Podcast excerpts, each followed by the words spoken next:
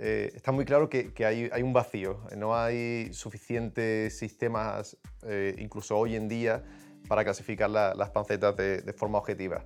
Meatspad, en colaboración con Anetiv, es una plataforma enfocada en compartir conocimiento y fundamentos de la tecnología de la carne que sea accesible para la industria cárnica. En cada episodio platicaremos con especialistas y expertos acerca del manejo antemortem, producción, calidad e inequidad de la carne, entre otros.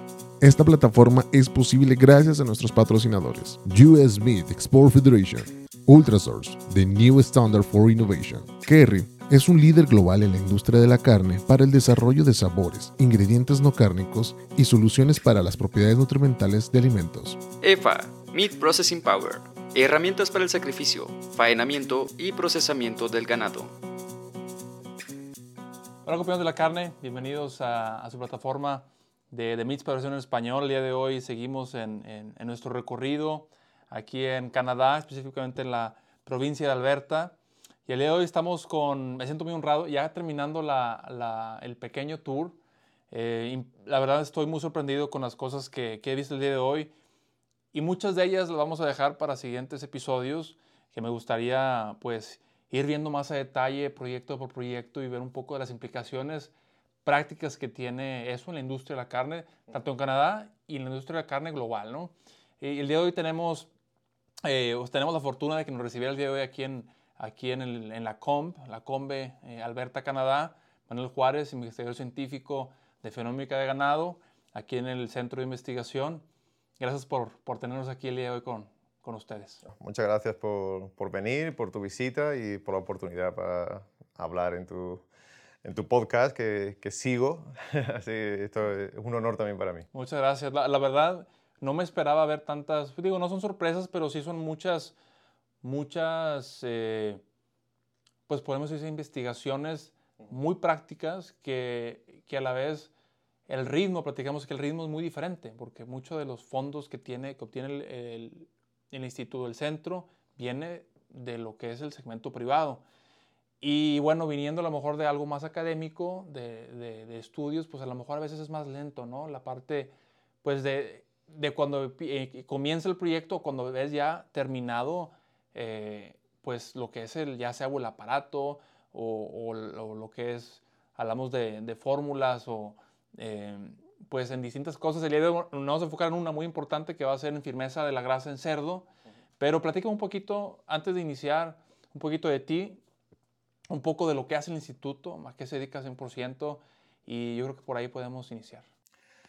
Sí, eh, bueno, el, Centro de Investigación para seguir un poco lo, lo que comentabas, nosotros somos, somos parte del Gobierno de Canadá, eh, del Ministerio de Agricultura. Eh, el centro eh, se fundó hace más de 120 años.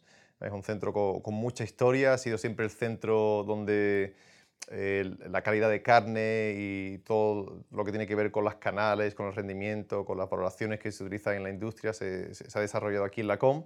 Era el centro de excelencia de carne cuando había centros de excelencia de ese tipo eh, en el gobierno.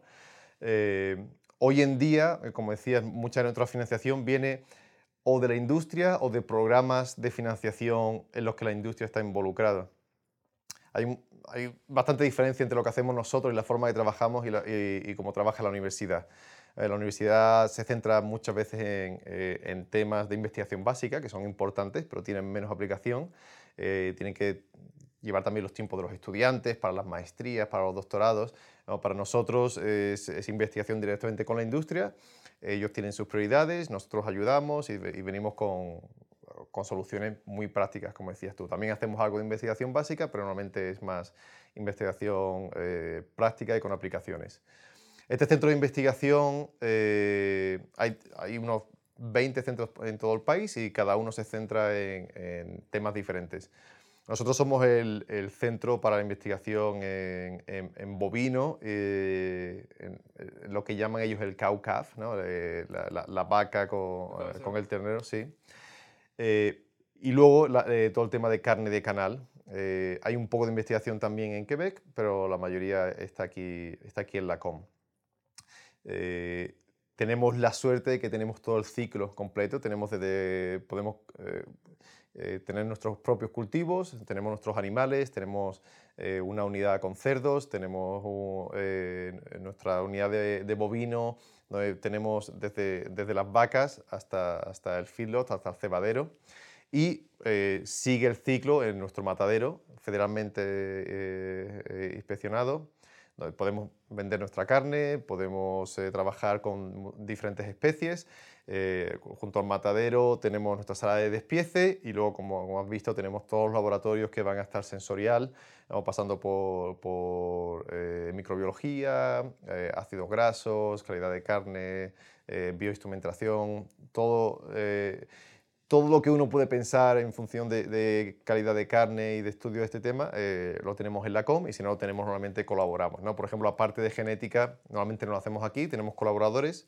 Dos de nuestros investigadores están, de hecho, en la Universidad de Alberta. Son, nuestros, eh, son parte del centro, pero están en la universidad porque el equipo para, para genotipado y para temas de análisis molecular eh, lo compartimos con la universidad, es más eficiente. ¿no?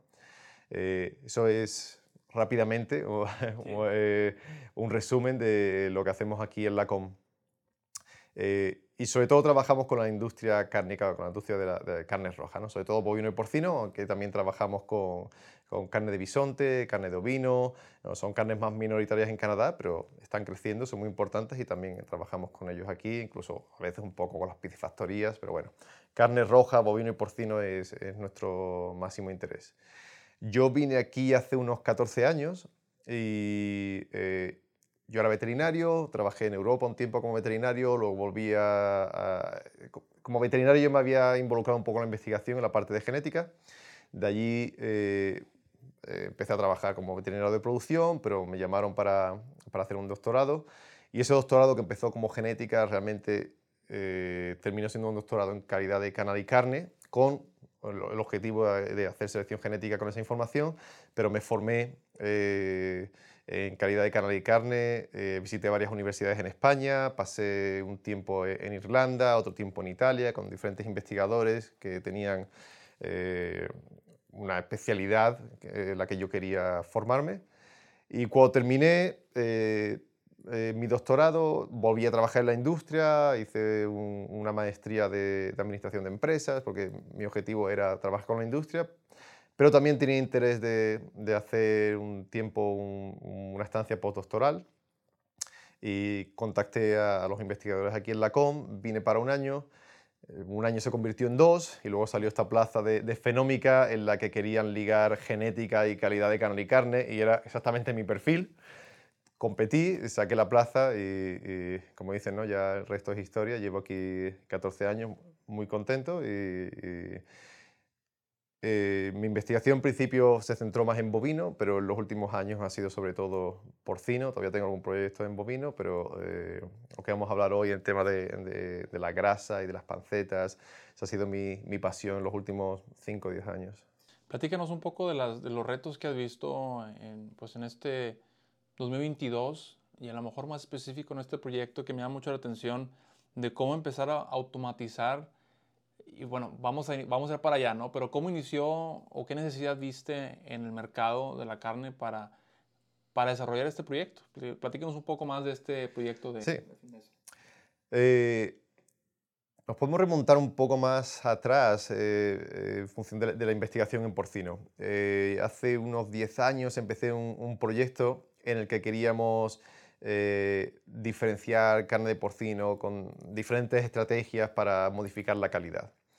Diferentes genéticas, diferentes alimentación.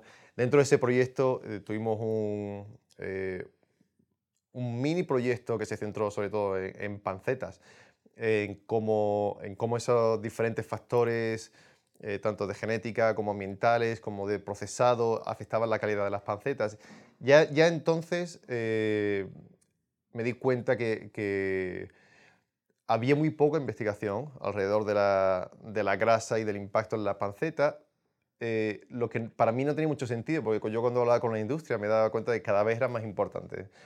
Eh, cada vez el consumo de panceta ha aumentado. Para mí fue un poco de, cambio porque en, España, no sé, me parece que en Europa en general, pero en España en particular, las pancetas siempre han sido como un subproducto.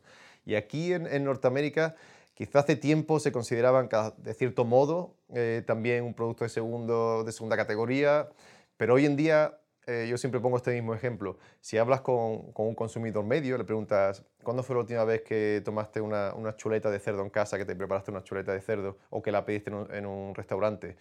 Y la mayoría tienen que pensar, pensar o no se acuerdan. Eh, pero dices, ¿cuándo fue la última vez que comiste bacon? Ah, tuve bacon esta mañana en el desayuno o ayer en una pizza. O, ¿no? Eh, bacon está en todas partes. Y no solamente eh, el bacon que consumimos en Norteamérica, que es muchísimo, eh, sino hay una demanda muy fuerte también por, por, pancetas de alta calidad en los mercados asiáticos, sobre todo Japón, nuestro mercado aquí en, Canadá más importante. Entonces empecé a trabajar más con las pancetas. Al mismo tiempo, Canada Pork, en ese momento se llamaba Canada Pork International, ¿no? la, agencia que, intenta promover la venta y el consumo de, cerdo en Canadá, y, también en el extranjero, eh, vino con, una idea eh, de clasificar no solamente las canales como hacemos normalmente, ¿no? por la cantidad de magro o por cualquier sistema de calidad que necesitas para la canal completa, sino centrarnos en, eh, en, los cortes de la canal. ¿Por qué? Porque para pagar al productor está muy bien valorar la canal completa, pero eso no es lo que vende el matadero, ni la sala de despiece. El matadero y la sala de despiece venden, cortes. Tú no mandas una canal a Japón o a Estados Unidos, mandas jamones, o mandas pancetas, o mandas lomos. Eh, y, al final lo que tienen que hacer en esa sala de despiece es mirar cortes individuales. Y ya lo llevan haciendo muchísimos años, pero eh, muchos de estos cortes no tenían sistemas eh, específicos para clasificar. Entonces, centrándonos de nuevo en la panceta, eh, nosotros ya habíamos venido trabajando con ella por muchos años y habíamos desarrollado sistemas, primero para investigación, pero a partir de ahí sistemas que se podrían utilizar eh, en plantas comerciales. Eh, y ese, ese, fue el origen de, de, lo que vamos a hablar hoy respecto a la panceta y la calidad de la grasa. ¿Cuáles fueron los, los, como decimos en México, los pininos de este proyecto? ¿Cómo, cómo se, digo, platicamos que hay pues métodos antiguos, como el que hablamos ahorita del, del, Bent, ¿no? que ya se ha utilizado eso. Eh, ¿cómo, cómo, cómo, fue ese inicio para ver, bueno, ahorita que me mostraste la, que fuimos al laboratorio de manera manual, ¿no? ¿Cómo, cómo, cómo iniciaste con este proyecto? Específicamente, ¿cuáles fueron los, los, los objetivos iniciales y, cómo lo recibió la industria en su momento?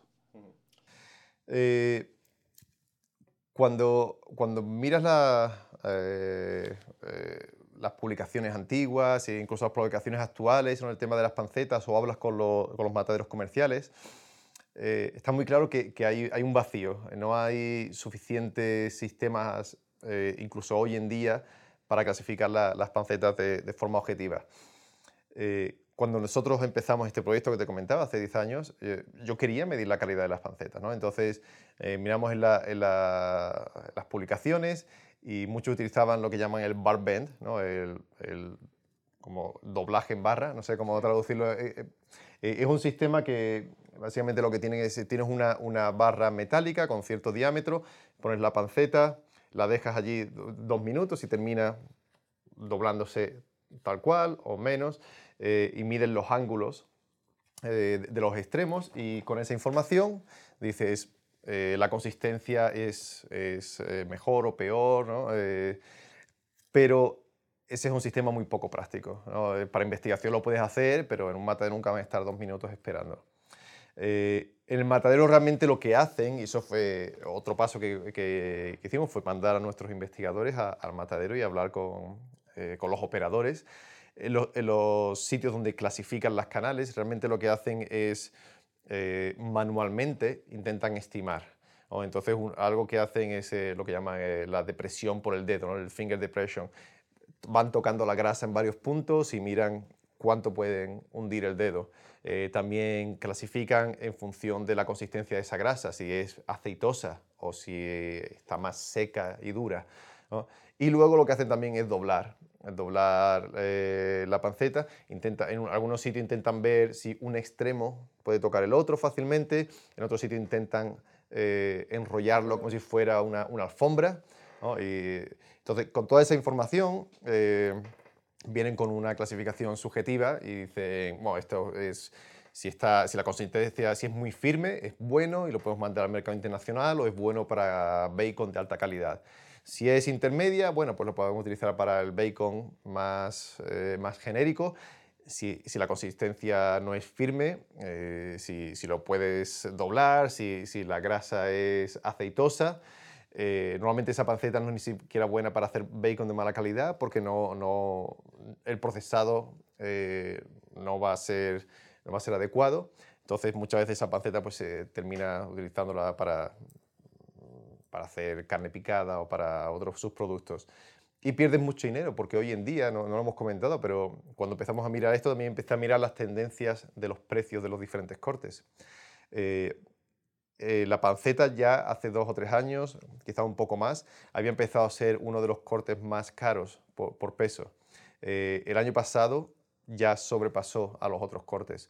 Y sube y baja, a lo mejor si la miras hoy está la segunda, pero si no está la primera, está la segunda. Es el primero o el segundo corte en precio de, la, canal de cerdo, muy por encima del lomo. Entonces, esa, es esa incongruencia donde tienes un corte de mucho valor, que tiene defectos de calidad eh, que son importantes controlar, pero donde no hay sistemas objetivos o sistemas automáticos eh, fuera eh, de, lo que hacemos manualmente en el matadero con operadores. ¿no? Y todos sabemos los problemas de un sistema subjetivo, ¿no? si tienes de una persona a otra, cansancio o no. Y sobre todo con un sistema subjetivo, para el que no hay patrones. ¿no? puedes compararlo a nada, es entrenamiento. ¿Tú, ¿Cómo aprendiste a hacer esto en el matadero? Bueno, me enseñó eh, esta persona, al que le enseñó otro. Es complicado estandarizar, ¿no? ¿Nos puedes describir, o si puedes describirnos un poco de cómo, de, de qué es lo que hace este sistema? Este podcast es posible gracias a US Meat Export Federation México, con el objetivo de promover el consumo de las carnes rojas americanas así como facilitar su comercialización en los mercados de la región. A partir, a partir de esa información, eh, vinimos con la idea de eh, el único sistema objetivo que conocemos es el que utiliza la gravedad y se dobla eh, la panceta en esta barra metálica. Dijimos, ¿cómo podemos llevar esto a un sistema automático? entonces la idea que tuvimos fue cómo podemos incluir eso en un sistema eh, en la sala de procesado sin tener que cambiar lo que están haciendo hoy en día. Eh, hay algo que todas las salas de procesado tienen y son las citas transportadoras. Muy, entonces vinimos con la idea de tenemos una cita transportadora que puedes poner a cierto ángulo y con un, con un borde de, un cierto diámetro, eh, las pancetas se van a doblar como harían en el barbend, ¿no? simplemente por gravedad. Eh, entonces ese fue el primer sistema. Teníamos cita transportadora en la que manualmente podíamos mover la panceta. Eh, probamos diferentes velocidades, diferentes tiempos. Pues ese era, una, era uno de los problemas que, queríamos eh, investigar. No, no, podemos esperar dos minutos como en el sistema del barbend. ¿Cuánto tiempo hace falta para que la panceta se doble una cantidad que es significativa. ¿Y a qué ángulo, no? También. ¿A qué ángulo? Eh, y a qué velocidad. Tenemos que, no, había muchos parámetros. ¿no? Eh, entonces, eh, una de las cosas que hicimos, empezamos desde 70 grados hasta 0 grados. cuanto más alto es el ángulo, mejor se separan. ¿no? Pues si tienes un ángulo de 0 grados, como mucho se pueden doblar 90. Como si tienes 70, pues tienes 160 grados a los que se puede doblar. ¿no? Vimos que, 30 grados era suficiente, pero que incluso a 0 grados, para hacer una separación, una clasificación eh, de extremos, era, era, suficiente. Luego vimos eh, también que no tienes que pasar la panceta completa para hacer la clasificación, 24 centímetros a las velocidades y a las distancias que estábamos usando era suficiente. Y luego vimos si había que esperar eh, varios segundos, varios minutos, y vimos que a cero segundos, es decir, en cuanto pasaba los 24 centímetros, la, cantidad de, cambio que veíamos en la panceta era consistente con lo que íbamos a ver más tarde. Es decir, eh, a tiempo real la clasificación ocurría. Eh, entonces, teníamos un sistema ahora en el que manualmente podíamos mover una, una cinta transportadora, se doblaba la panceta y en cuanto llegaba al punto que habíamos medido de 24 centímetros, ya sabía si era una panceta de alta calidad, intermedia o baja. Eh, Un punto que no hemos discutido y eh, quizás que es importante eh, discutir es en el, sistema del barbend. De hecho, esto fue lo que me, hizo empezar a pensar. En el sistema del barbend hay factores que van a, confundir los resultados. Por ejemplo, si tu panceta está cortada más larga o más corta, tienes más o menos peso en los extremos. Eh, si tu panceta es más gruesa, si tu panceta tiene diferentes parámetros. Es decir, todo eso puede, puede influir eh, el ángulo que consigues al final y eso no, no, tiene ningún impacto en, la consistencia real. Entonces, lo que vimos con, nuestro sistema a, tiempo real y siempre eh, estandarizando los 24 centímetros, esos parámetros, por ejemplo, la longitud de, la panceta eh, dejó de ser significativa en nuestros análisis. Eh, y, eso es lo que quieres hacer en un sistema de clasificación, porque eso era, no es un parámetro que realmente importa en función de la consistencia, era un parámetro que estaba influyendo en la consistencia simplemente porque afectaba los parámetros de gravedad, los parámetros físicos. Entonces, vimos que esa era una ventaja de hacer este sistema comparado con el sistema tradicional.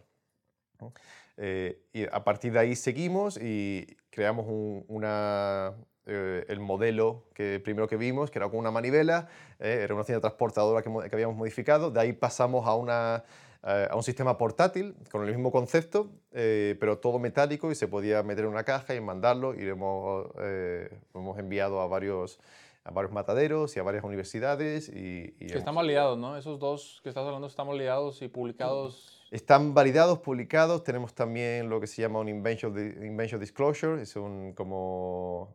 Eh, no es una patente, pero es, eh, simplemente un documento del gobierno en el que explicamos el sistema y, y si alguien lo utiliza en el futuro, no puede decir que, que lo han inventado, ¿no? nosotros lo hemos inventado, lo hemos desarrollado, es un sistema muy, es un concepto más que un sistema, es un concepto de, por, gravedad y con ciertas condiciones puedes clasificar las pancetas en función de su consistencia. Lo que, lo que me llama mucho la atención de, este centro ha sido el cómo llevan eh, esos proyectos a que la industria los utilice, ¿no? Y, y platicamos ahorita en un video que, que, me, que me mostraste en cómo puedes segregar utilizando este concepto, ¿no? Ese concepto de la distancia de 24 centímetros, eh, con el ángulo adecuado en la, en, la, en la, banda transportadora, pues puedes ir segregando, eh, ya sea, como dijiste, alta, media y baja. En la misma, ¿no? Digo, nomás con diferentes bandas, ¿no? Yo creo que eso me llama mucho la atención en cómo, cómo, cómo han ido, pues en este caso, desarrollando proyectos que son altamente aplicables. O sea, es algo que necesita la industria, ¿no? Sí, eh, como decías, ¿no? cuando, pasamos de, estos sistemas, lo hemos ido a un sistema automático, ¿no? Donde tenemos varias cintas transportadoras y con ese concepto eh, puedes clasificar. Para mí, eh, un punto que fue importante en todo este tema de la aplicación con la industria fue ser capaz de, encontrar ese compromiso entre, entre las necesidades de la industria y la predicción científica. ¿no? Nosotros siempre queremos tener unas R cuadrado altísimas, ser muy exactos, eh, pero luego la industria realmente lo quiere clasificar. La industria no quiere saber si el ángulo es 66,2. Eh, lo que quieren saber es, ¿es suficientemente firme para mandarlo a mi comprador en Japón y que no vaya a tener problemas con la consistencia? ¿O es otro extremo es tan malo que no puedo hacer bacon porque no va a tolerar el procesado. Y todo lo demás en medio eh, es, calidad intermedia. ¿no? Entonces, con las citas transportadoras hemos llegado a un sistema donde puedes clasificar dos, tres, incluso cuatro niveles. ¿no? Es simplemente utilizando el concepto de donde dobla, la recoges ¿no? Eh, y puedes, utilizar diferentes citas transportadoras, diferentes tiempos. Un sistema que sería muy, muy fácil aplicar. Ahora, eh, a veces las empresas quieren más información también. ¿no? Tampoco podemos asumir que las empresas simplemente quieren esa clasificación. A veces necesitan tener información detallada. Y uno de los factores más importantes que influyen eh, la calidad de las pancetas y la consistencia de la grasa eh, es, la composición de la grasa. También muy importante la cantidad de grasa. Hemos visto que, pancetas, pancetas muy finas casi no, nunca hemos visto una panceta muy fina que va a ser firme, firme como para mandar a Japón. ¿Por qué? Porque tiene muy poca grasa, es fina, por gravedad no, no vas a tener esa consistencia requerida. Y otros pueden decir, bueno, entonces el otro extremo es verdad, cuando tienes una panceta muy, muy gruesa, siempre será firme. No es cierto, puedes tener una panceta muy gruesa y que tenga una grasa con eh, alto contenido en, ácidos grasos poliinsaturados, por lo tanto no va a tener una consistencia firme y una panceta gruesa puede no tener una consistencia adecuada. Eh, y a veces las plantas quieren saber ese detalle, quieren saber no solamente que no es buena, quieren saber por qué. Quieren saber eh, si el valor de yodo es es eh, demasiado alto, si a lo mejor tienen algún problema con los ácidos grasos de la dieta. Eh, entonces, nosotros tenemos un programa, tenemos un programa aquí muy fuerte de, lípidos en la carne. Eh, nuestro científico se ha jubilado, pero seguimos manteniendo ese, tipo de, capacidad analítica en la COM. yo trabajé en ácidos grasos durante mucho tiempo, entonces para mí es muy interesante ver la composición de la grasa. La composición de la grasa, tradicionalmente, haces análisis de, cromatografía y tienes el, perfil detallado y, funciona muy bien, pero como sabemos, tarda tiempo, hay que destruir muestras, eh, cuesta dinero. Eh, en, los mataderos a veces tienen sistemas, eh, tienen equipos que, utilizan para hacer un análisis de, de valor de yodo rápido hay sistemas automáticos ahora mismo, por ejemplo, aquí en Canadá hay, alguna empresa que está utilizando un sistema con una sonda de, la empresa Frommatec eh, que en la canal pueden darte el valor de yodo eh, en la grasa dorsal con una, eh, con una precisión muy buena. Ahora, el problema estamos, de nuevo, tienes esa información en la canal, pero normalmente no hay trazabilidad en el matadero, entonces no puedes seguir la panceta, ¿no? que tenía un, índice de yodo alto o bajo y decir esta va a ser buena o mala. Entonces hay necesidad también de, ser capaz de decir o de, medir esa información en, el corte. Eh, nosotros hemos trabajado durante muchos años con, eh, infrarrojos, eh, con tecnología de infrarrojos cercanos eh, tenemos un científico que ahora trabaja más en la parte sensorial, Nuria Prieto, eh, pero que durante muchos años se centró en la parte de, infrarrojo cercano, en el NIRS. Eh, y gracias al conocimiento que trajo la CON, hemos desarrollado mucho nuestro programa en NIRS y tenemos los aparatos comerciales de NIRS que cuestan bastante dinero, pero funcionan muy bien y con esos hemos desarrollado calibraciones para medir la grasa en diferentes cortes de la canal. Eh, pero esos sistemas, de nuevo, no, son, no son, prácticos en, un matadero comercial por el coste, por, la, eh, por el conocimiento que requiere utilizarlos y hacer calibraciones. Eh, entonces, dentro del proyecto en el que estamos mirando nuevas tecnologías para los diferentes cortes de la canal, vimos que, que había NIS portátiles, sistemas pequeñitos, a bajo coste, que las empresas también te ofrecían hacer las calibraciones y el mantenimiento. Había una empresa eh, eh, en, Canadá que tenía un sistema de este tipo, probamos varios, pero al final realmente con el que seguimos trabajando fue con, esta empresa, se llama Telespec, y, fuimos capaces de, venir con protocolos eh, y calibraciones. Lo que esta, esta maquinita pequeña puede, puedes poner en la grasa de la panceta y te predice el, valor de yodo con, con una R cuadrada más que aceptable, sobre todo cuando te digo, cuando estás clasificando extremos. Entonces, lo desarrollamos aquí en la COM, eh, hemos publicado eh, la, información eh, y hemos visto que, que, tiene aplicación en la industria y sabemos que hay interés porque hay, hay empresas que ya están trabajando directamente con, con esta empresa, como te digo, Telespec, y están desarrollando sus propios protocolos para medir la, la grasa. A veces es difícil medir ácidos grasos individuales o incluso los grupos más pequeños, pero para el, índice de yodo, que es lo que utilizamos para, para, predecir si la panceta va a tener una calidad de grasa buena o no, funciona muy bien. Platicamos ahorita de, me, me, quedé, me quedé muy grabado lo que dijiste, lo destructivo que pueden llegar a ser algunos, algunos métodos, ¿no? Este pues es un método práctico, un método pues que no necesitas destruir muestra, o sea que puedes en realidad en tiempo real ir clasificando.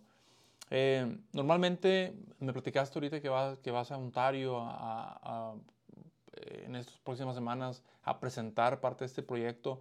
¿Cuál es ese, ese canal eh, pues, que lleva el, centro para ahora sí lanzarlo, ¿no? O, o, mostrar a la industria que se puede hacer, que, que ya se, se validó. ¿Y cómo es eso? O sea, si yo soy un productor o un procesador de carne, eh, en Centroamérica o en México y quiero llevar a utilizarlo, ¿qué, cuál es lo que, o sea, ¿cuáles son las recomendaciones de ustedes o cómo es ese, cómo es ese canal de, de pues, por así decirlo, a lo mejor de, de comercialización o de, utilización de, esta, de ese sistema? Bueno, como, como, comentábamos al principio, nuestra financiación viene de, directamente de la industria o de programas en los que la industria está involucrada. Eh, de hecho, en muchos de nuestros proyectos eh, para conseguir cualquier financiación necesitamos que, empresas privadas también aporten fondos. Y luego el gobierno o, la agencia eh, con la que estemos trabajando eh, contribuye el resto de, los fondos. Entonces, todos estos proyectos, desde el comienzo, tenemos colaboradores en la, industria privada. Entonces, tenemos varios mataderos grandes en Canadá que trabajan con, con porcino, que desde el primer día vieron eh, la idea del proyecto, vieron una aplicación potencial y eh, se comprometieron, de hecho, incluso a, darnos fondos. Eh, yo me reúno con estas empresas una vez al mes. Tenemos un, un grupo, sí, todos, todas las empresas, nos reunimos con los investigadores que están involucrados en este proyecto y una vez al mes tenemos una videoconferencia y nosotros enseñamos eh, los últimos resultados y hablamos de lo que intentamos hacer en el futuro. Eh, luego, individualmente, también hablo con ellos periódicamente, entonces ellos están muy al tanto de lo que estamos haciendo.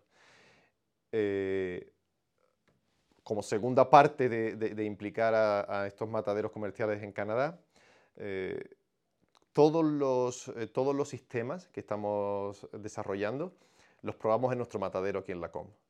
Eh, lo primero que hacemos es, tenemos una, prueba de concepto, decimos este sistema podría funcionar, lo utilizamos en nuestra, en nuestra carne aquí en la COM. Eh, los que funcionan, los que tienen potencial, pasan a una segunda tanda. En esa segunda tanda traemos carne comercial a la COM. Trabajamos con nuestros mataderos y traemos cortes o canales de, de nuestros colaboradores a la COM porque normalmente tienen más variabilidad, porque queremos estar seguros que el sistema funciona también en carne comercial. Nuestra carne está producida de manera comercial, pero puede haber diferencias. Entonces, traemos la carne y la probamos aquí y le mandamos los resultados a, la empresa. Y el tercer paso es el mismo sistema, lo, vamos al matadero comercial y lo probamos. Es decir, eh, involucramos a la empresa y ellos pueden ver los resultados. Entonces ellos pueden también decirnos, mm, muy bien, ese sistema parece que funciona, pero para nosotros no tiene ninguna aplicación. O lo que ocurre otras veces, y es cuando estamos más contentos, es cuando ellos ven el sistema y dicen, oh, le veo el potencial, mm, voy a seguir probándolo yo, o eh, puedes hacer una calibración diferente, pero para este sistema. Entonces, eh, nuestros colaboradores tienen esa, eh, esa alternativa inmediata. Luego nosotros publicamos los resultados, publicamos los resultados tanto en, publicaciones científicas, en revistas científicas, pero también en revistas eh, de productores de Canadá.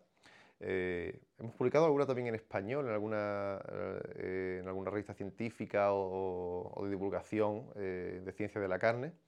pero bueno, los resultados están públicos, es decir, que quiera tener acceso puede contactarnos o puede, puede, encontrar esta información. Pero si hay alguna empresa internacional que tiene, que tiene interés, eh, nosotros hemos, hemos, colaborado ya con empresas de fuera de Canadá. Nosotros siempre tenemos que pensar, como, como gobierno de Canadá, que tenemos que, estamos intentando darle la ventaja a, a nuestros productores y a, y a nuestros procesadores, pero la información que, que, está pública y que puede utilizar cualquier persona fuera de Canadá, si tienen cualquier, cualquier duda o tienen interés, nosotros siempre estamos dispuestos a hacer colaboraciones internacionales. Eh, y como te digo, la mayoría de la información, excepto los datos eh, específicos de una empresa, que son confidenciales, eh, cualquier información que nosotros sacamos de nuestro sistema se publica y, y, la, puede, la puede acceder cualquier persona dentro o fuera de Canadá. Pues muchísimas gracias. Yo creo que eh, es eh, bastante buena información que nos has aportado el día de hoy y vamos a poner tu, correo eh, en el video para que la gente que nos está escuchando en otros países también que quisiera implementar este sistema que la verdad eh, muy, muy práctico, simple, pero utilizándolo de una manera adecuada te puede dar muchos, muchos resultados que son beneficiosos o positivos para tu planta, ¿no? Especialmente para la gente que está exportando, ¿no? Gente que está exportando ya sea a Estados Unidos o, Canadá o a, Asia y puedan traer esa, esos, esos rangos, ¿no? Inclusive me imagino gente que, que, que exporta a China, que tiene un, rangos diferentes de calidad a lo que tiene Japón, pues a lo mejor eso puede ir funcionando para irse agregando de una manera sencilla dentro de la planta, ¿no? Te agradecemos de nuevo pues la oportunidad de estar el día de hoy aquí. No sé si tengas eh, pues algunas comentario final antes de concluir. Eh, no, muchas gracias, muchas gracias por la oportunidad. Eh, a mí lo que me gustaría ver es que toda esta información que nosotros hemos generado y estos sistemas que, eh, que estamos publicando realmente se, adoptan, que, que, la industria los ve y ve que tienen sentido. Eh, como tú dices, son sistemas que pueden ayudar a, clasificar extremos, a clasificar para diferentes, eh, para diferentes mercados. Y también estoy abierto a sugerencias, es decir, si alguien ve el sistema pero piensa que tendría una aplicación diferente o que para ellos no funciona porque hay ciertas limitaciones, estoy encantado de, hablar con ellos y, ver lo que podemos cambiar. Eh, y si quieren más información sobre el sistema de las ciertas transportadoras para la clasificación automática de, las pancetas, como digo, siempre, siempre estamos aquí dispuestos a ayudar a quien, a quien quiera más información. Perfecto. Pues muchas gracias. Gracias. Nos vemos pronto. Gracias a, todos por estar el día de hoy con nosotros. Vamos a volver definitivamente porque hay muchísimo tema aquí que tienen incubando. Eh, entonces, pues, de, de nuevo, gracias. Nos vemos hasta la próxima.